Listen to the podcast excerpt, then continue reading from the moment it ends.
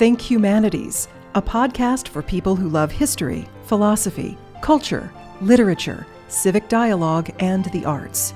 Think Humanities from Kentucky Humanities, where we've been telling Kentucky stories for 45 years. Here is your host, Bill Goodman. Welcome back to Think Humanities podcast, and welcome to Katy Yocom. Uh, Katy Yocom's fiction, poetry, and essays have appeared in Salon, the Louisville Review, and other places. Uh, she is also, uh, for her short fiction, been nominated for the Pushcart Prize. Her poetry has been uh, translated into Bulgarian. Uh, and she has a new novel out that we're going to, to talk about today Three Ways to disappear. Uh, she's uh, holds an MFA in writing from Spalding University. Yay! Everybody that listens to the Think Humanities podcast knows of uh, my MFA from Spalding and my fondness and love for the university. She uh, co directs the uh, Spalding at 21C Reading Series in Louisville, and she serves on the board of the Kentucky Women's Writers Conference. And at Spalding, she is the Associate Director of Spalding's Low Residency MFA in Writing Program. Katy, welcome. Thank you so much, Bill. I am delighted to be here with you. Well, you just told me a, a moment ago that your um, official book launch for Three Ways to Disappear is uh, in the middle of July. And yes. I know uh, you're excited about uh, the novel. We're going to talk a little bit about it first and then a little bit about your writing life, and we'll finish up with some other details uh, for folks. But um, why tigers and uh, why um, and when did you begin to work on the, the concept for this uh, really fascinating uh, work that you've done? Well, um, I'm I'm smiling here. The answer to the first question is um, that you you uh, fortunately for all of us, you don't get to pick your obsessions, mm-hmm. and um, since I was a little girl, I've had um, a, a, real fascination with big cats, um, and it started. Um, you know, before I can even remember, um, I, I do know when I was a little girl, I was um, fascinated by the movie Born Free, um, which of course is lions, not tigers. But I kind of thought that I grew out of my big cat obsession. I thought, you know, I had left it behind when I became an adult. Um, but that misconception was completely blown away back in i think it was 2004 when uh, a tigress at the louisville zoo had a litter of cubs. And from the moment i first learned of their existence i knew that uh, this sounds kind of wild but I, I knew it was going to change my life and and it did. Um, i began visiting those cubs um, every week, more more often than that if I if I could, and um, so I had uh, I had this focus um, on the tigers, on the the you know this specific tiger family at the zoo, and um, it kind of it. Um, it was really lovely. It was a very joyful thing to go see them and watch them grow. Um, and over time, um, my fascination with tigers led me to do some research and to start to learn more about them. Um, and uh, at some point, the idea for the novel just kind of sprang out of all of that. And uh, yeah, so I actually began writing the first pages of the novel back in 2005.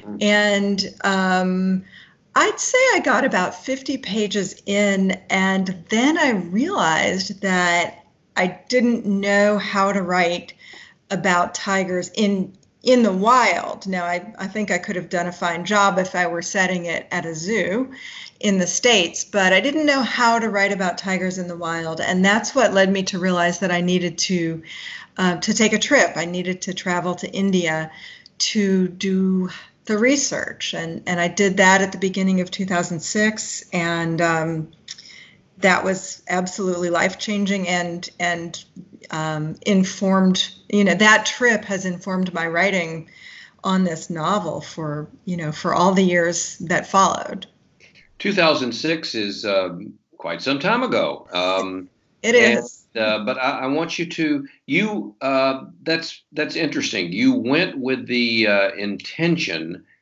um, of continuing your writing and continuing uh, your concept for this novel. And tell me how uh, the country and what you observed, and whether or not you um, interacted with tigers uh, was was uh, an influence on on what now is published.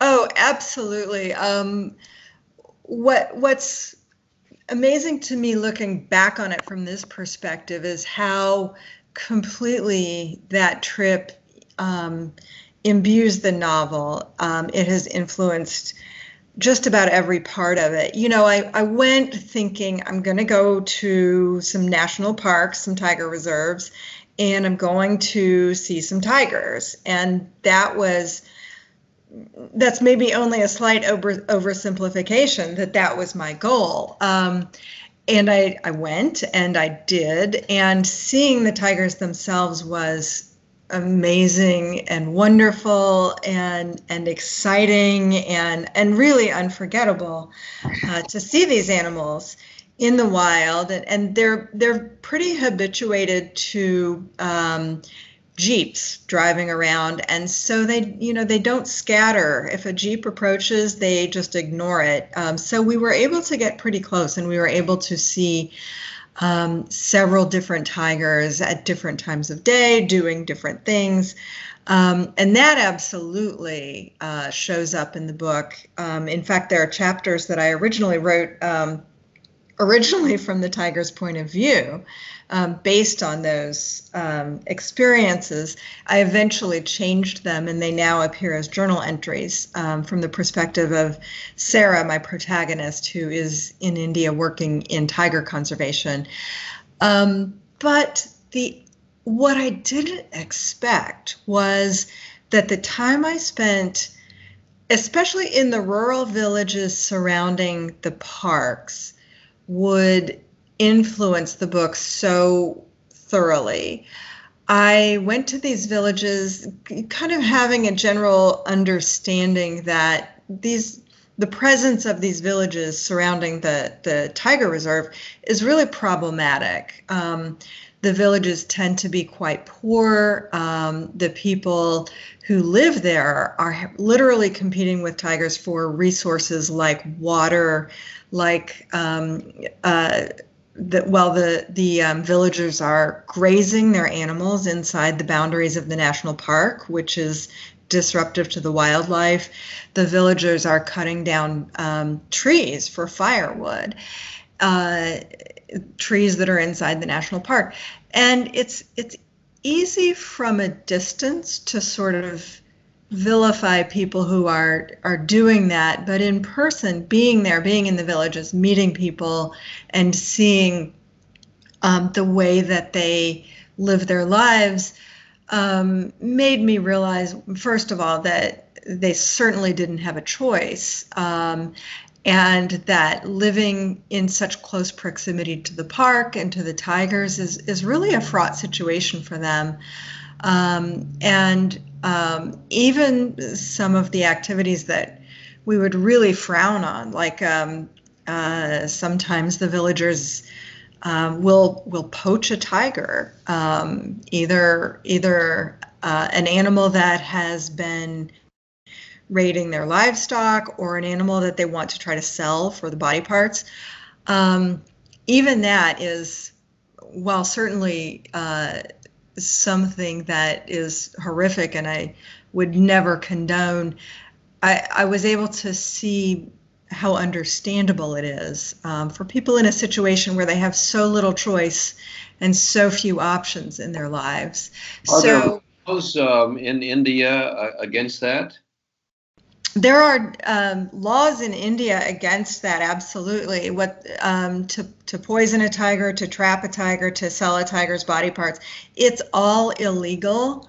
Um, but you know, like anything, there's there's incentive to do it. If um, if you depend on your livestock for your livelihood, and your livestock is being um, killed by tigers, you might not care that it's against the law to to try to kill the tiger to save your livestock. And well, then, if uh, you don't mind, let's deviate from the the novel just for a moment, and let me ask you about the the ecological environmental concern um, and, and, what you've done in the novel. Uh, some of the um, I really appreciate the uh, the the clever and well written blurbs that some people have uh, and the publisher has included. Mm. Uh, one of those uh, is uh, this is a story not just about saving the tigers, but ourselves, and we'll get to the ourselves in a moment. But as hmm. far as uh, what's happening to tigers, are uh, how endangered are there? there seems to be a controversy, as you know, just recently.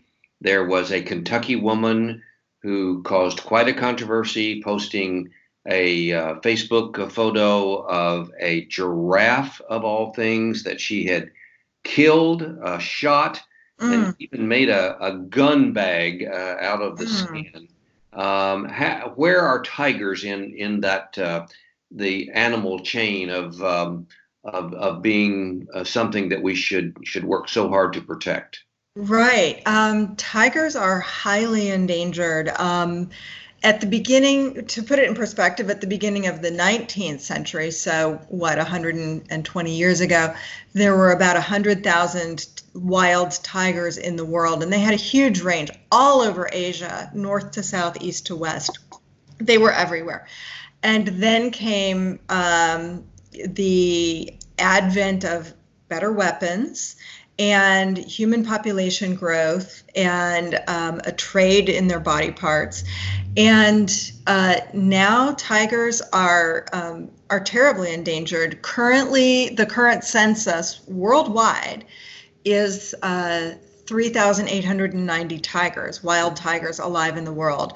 That's down from 100,000 just over a century ago. So they're terribly endangered. And what's um, What's worse is that the efforts to preserve them and to protect them are constantly up against um, really big problems. Um, the most benign of them, I guess, is human population growth. So what you have is encroaching uh, human human populations encroaching on tiger territory, and that certainly does a lot of damage. Um, you end up with genetic islands where populations of tigers are cut off from each other, and so they become isolated. Um, but then there's the trade in the body parts, which is really, uh, really a tough one because they are, um, you know, right up there with the trade in in um, it, right up there with drug smuggling, right up there with human trafficking. You have the poaching and killing of tigers and other wildlife. But tigers, in particular, because they are such a charismatic animal, um, there's quite a market for their body parts. People use them. Uh, for for medicine, people use them um, in ways that um, we might consider superstitious. I uh, one of the things that I found that was really interesting in my research is that the um, Sanskrit word for tiger is Viagra. Oh, you're kidding me. I'm not kidding you. So, um, so you can see that there's there's a, a, a market for their body parts, and they go for um, a lot of money and where there's that incentive to greed, um, the tigers are in tough shape. So so yeah, they they really need our protection. They really need good laws, good laws to be enforced. So tell me about Sarah Devon. Sarah Devon is my protagonist, she uh, was raised as a, a child, a young child in India with her, her siblings, a brother and sister. Um, her father was a doctor um, doing work in India. And um, they had a happy family childhood in India until there was a, a tragedy uh, when she was seven. Her twin brother um, died. And it really tore the family apart. And um, uh, her mother took her and her sister back to the States. They um, grew up, and Sarah became a, a traveling journalist. Um, at the beginning of the book, uh, she she packs it in with her her life as a journalist, and she decides to return to India, partly to work to save the wild tigers, um, but also to try to heal the past, which has continued to haunt her family. So Sarah goes to India and she rapidly becomes involved in the work of saving wild tigers.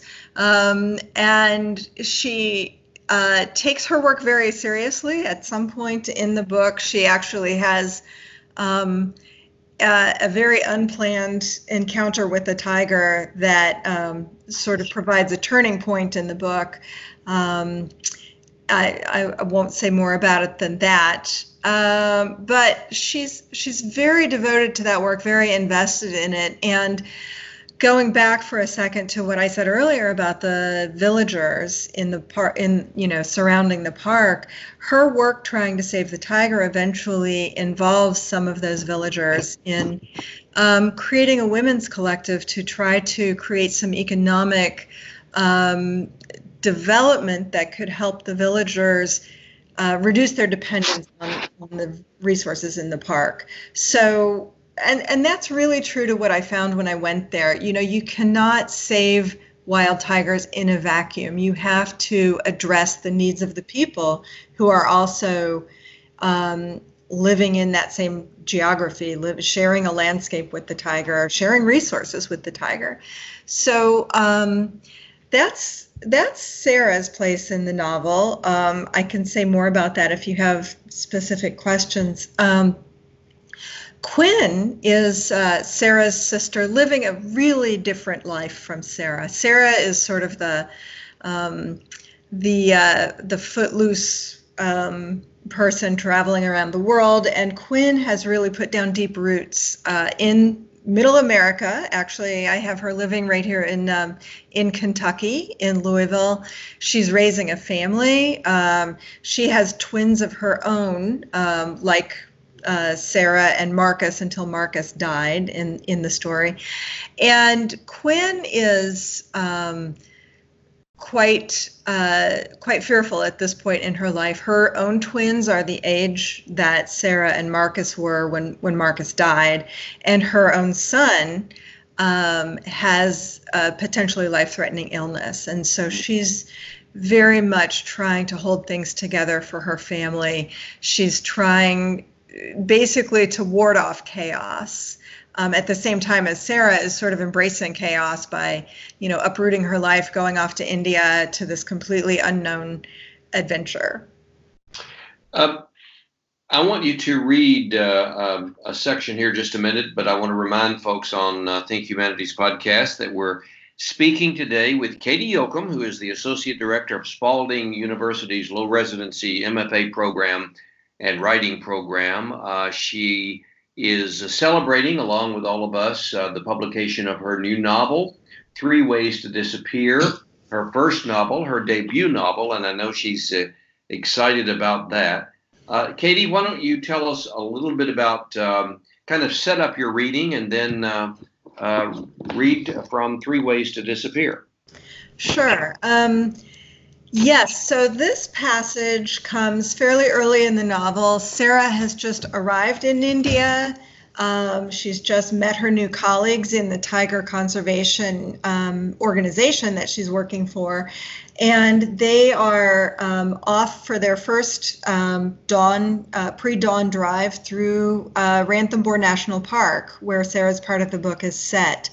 So it's a, it's a beautiful national park in a um, a landscape that's full of um, ancient ruins, fortresses, and temples, and so forth. Uh, but they are they're off uh, in the the morning darkness to um, to look for tigers. And so I'll pick it up. They are they're in the park. She's in the jeep with several of her colleagues, and um, uh, someone makes an appearance. So here we go. For 40 minutes they waited in the biting air. Sanjay and Hari exchanged a few quiet words about Hari's children, then fell silent so as not to scare off the animals. The engine ticked intermittently as it cooled. Sarah thought the membranes inside her nose might freeze and shatter. For a time, she listened to the pressured pulsing in her ears to take her mind off her fingertips, burning with chill despite her gloves. A hoopoe stalked across the road, its headdress of black tipped feathers swaying. Sanjay handed Sarah his copy of Birds of the Indian Subcontinent. As she read the field guide by the red beam of her penlight, something shifted in the atmosphere to her right. Without moving, she slid her eyes in that direction. And there he was, a tiger, standing alongside the jeep. She could have reached out and touched him. In the gray half light, his body blended into the forest like a ghost. He turned his head and looked right into her eyes. Then he stepped past her into the headlights, and Sanjay whispered, Tiger, tiger, tiger, and the four of them rose to their feet. In the light, he was no ghost, but a big, glossy male, long and lean, close enough that Sarah could see the individual hairs in his fiery orange coat. His breath turned to smoke as it hit the air. Without taking her eyes off the animal, Sarah raised her camera.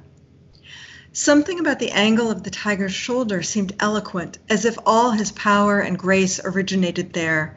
The backs of his black ears sported white spots that stared back like eyes, then disappeared as he flicked his ears backward to judge the jeep's proximity. He had registered their presence, that much was clear, but he had already measured them up and decided they weren't worth bothering about. He sauntered down the middle of the track, unhurried but purposeful, stopping every few feet to spray his scent on a tree or bush.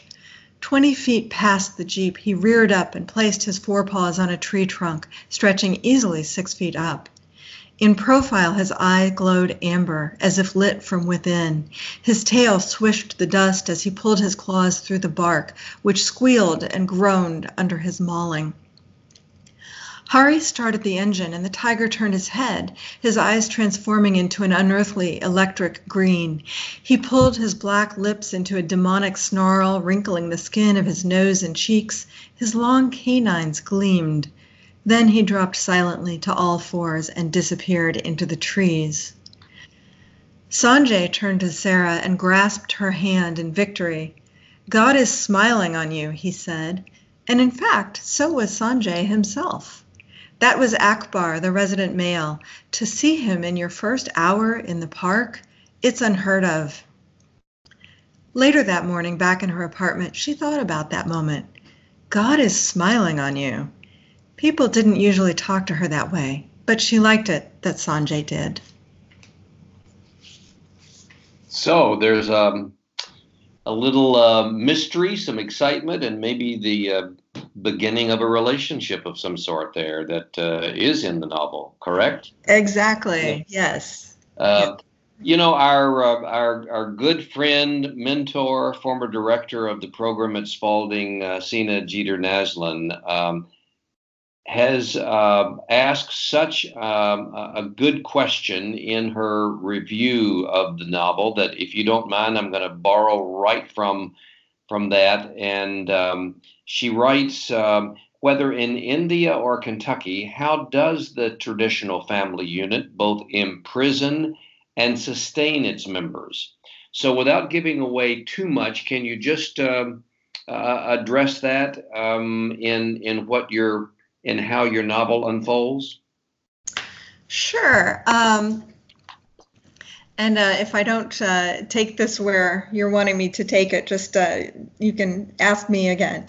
Um, so, the traditional family unit, Sarah has essentially, um, before the book begins, she has decided essentially to sever her relationship for the most part with her her family of origin. She hasn't well, she hasn't severed it completely, but she's she's taken off. She's left. She's taken on a career as a, a globe-trotting journalist, and so she's basically a, a, a visitor in the lives of her her mother and her sister and her sister's um, young family.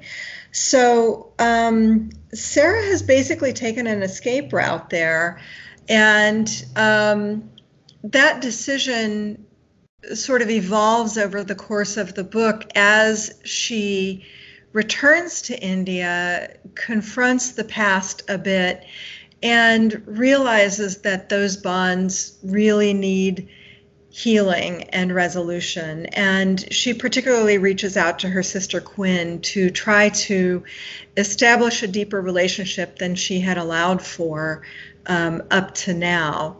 Um, with with the death of her brother, um, her twin brother, when she was seven, she really began to withdraw from her family, and now she's reversing course on that. Mm. Quinn, uh, the sister at home with the young family, is um, she's very devoted to her family. She takes a fairly traditional um, approach uh, to the family unit. Um, she's very involved in raising her children, but she's also a bit frustrated by um, the limitations that uh, that that role provides her. Um, she's an artist and her artwork begins to suffer as her concern for her for her family, particularly her son who's ill, um, increases, and as her anxiety about what's going on with her sister Sarah in India increases, her artwork um, suffers. Her marriage begins to suffer as she's um, uh, increasingly entangled in, in these worries and anxieties. And she's also close to her mother, who's a bit of a complicated figure and a bit of a difficult figure and fairly demanding. And all of those relationships sort of tug at Quinn and um, ask more for her from her than she's really able to give without um, costing herself something. Mm-hmm.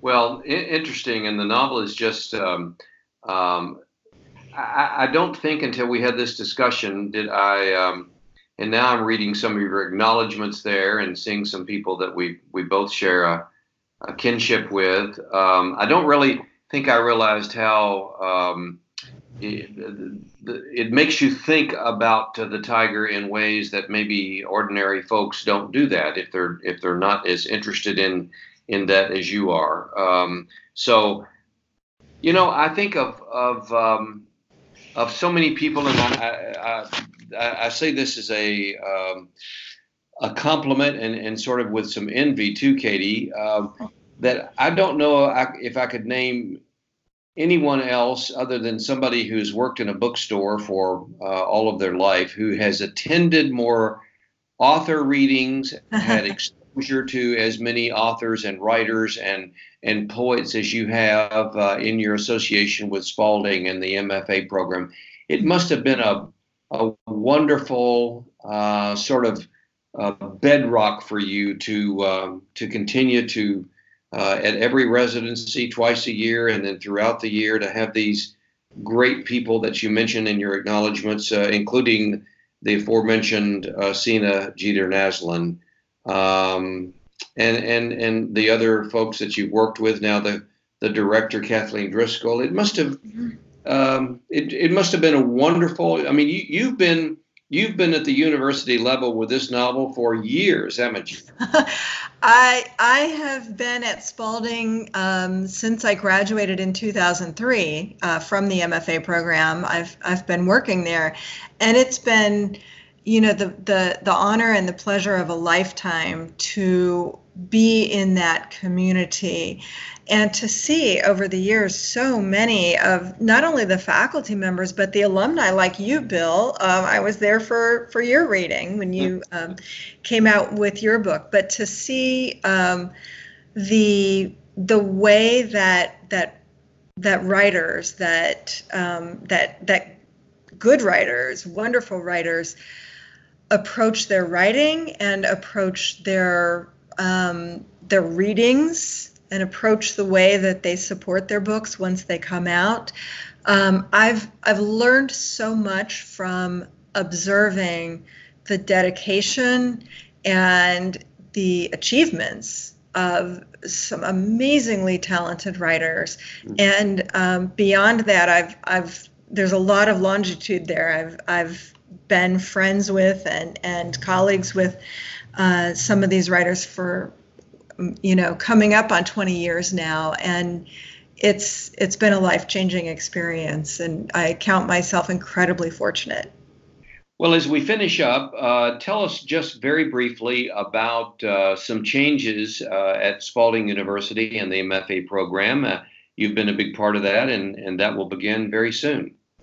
Right. So, beginning this fall, we are accepting students into a new program that we've just brought on board to accompany the the MFA program that's been in existence since 2001. So the MFA program uh, in creative writing is absolutely still our flagship program, but in addition now we have a Master of Arts in Writing. Um, and this is a degree that is about half of the um, the time commitment uh, of the MFA program. The MFA program is four semesters. The MA in writing is just two semesters, more like a, a traditional master's degree. Um, and the MA in writing um, is also branching out into something new that's exciting for us. In addition to having creative writing tracks, we also are introducing a professional writing track there.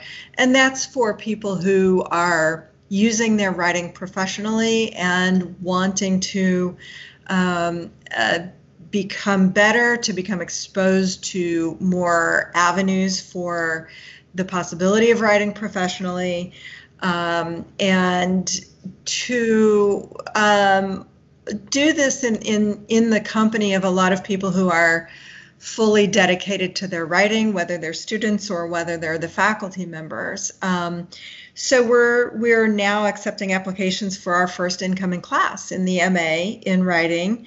Um, the the application deadline is August 1st, and the class um, begins actually we're on a, a bit of a, uh, an unusual schedule but um, it's a low residency program just like the mfa and the class will begin with a residency in louisville in november um, so that's 10 days on campus at Spalding in Louisville, followed by um, six months of independent study in which the, the students are working one on one with a faculty member, focusing very much on their own projects, their own work.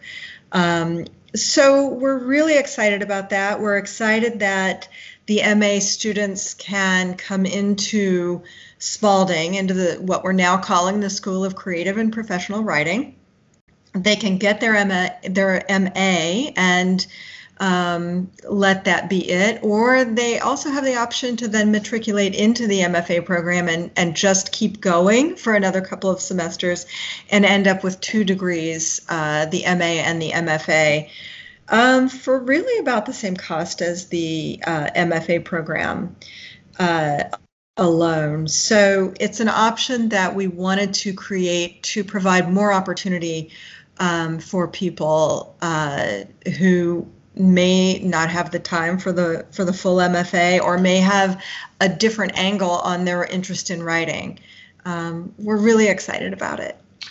Well, Katy, you've been a delight uh, for sharing uh, your time and, and your passion uh, about writing and about uh, your new novel, uh, which will uh, be out in an official launch. And if you will uh, tell us uh, you're going to be at Carmichael's in Louisville. What is that date again, please? Yes, I'll be at Carmichael's on August 1st, um, and that's at, uh, I believe, 7 p.m. That's a Thursday night. And yes. uh, the book will be available at Carmichael's. It's already available um, or will soon be where you uh, buy your books. And for people uh, either ordering or going to, we prefer they go to Carmichael's or one of the other great uh, indies uh, uh, that will be carrying the book. And I'm sure it's going to do really well. And we uh, thank you for joining us today. Well, Bill, thank you so much for having me. It has been a complete pleasure talking with you. Think Humanities is a podcast from Kentucky Humanities, where we've been telling Kentucky's stories for 46 years. The podcast was produced and edited by Morgan Lowe.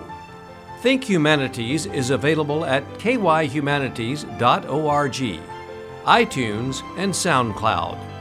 Join us next week for a new episode of Think Humanities.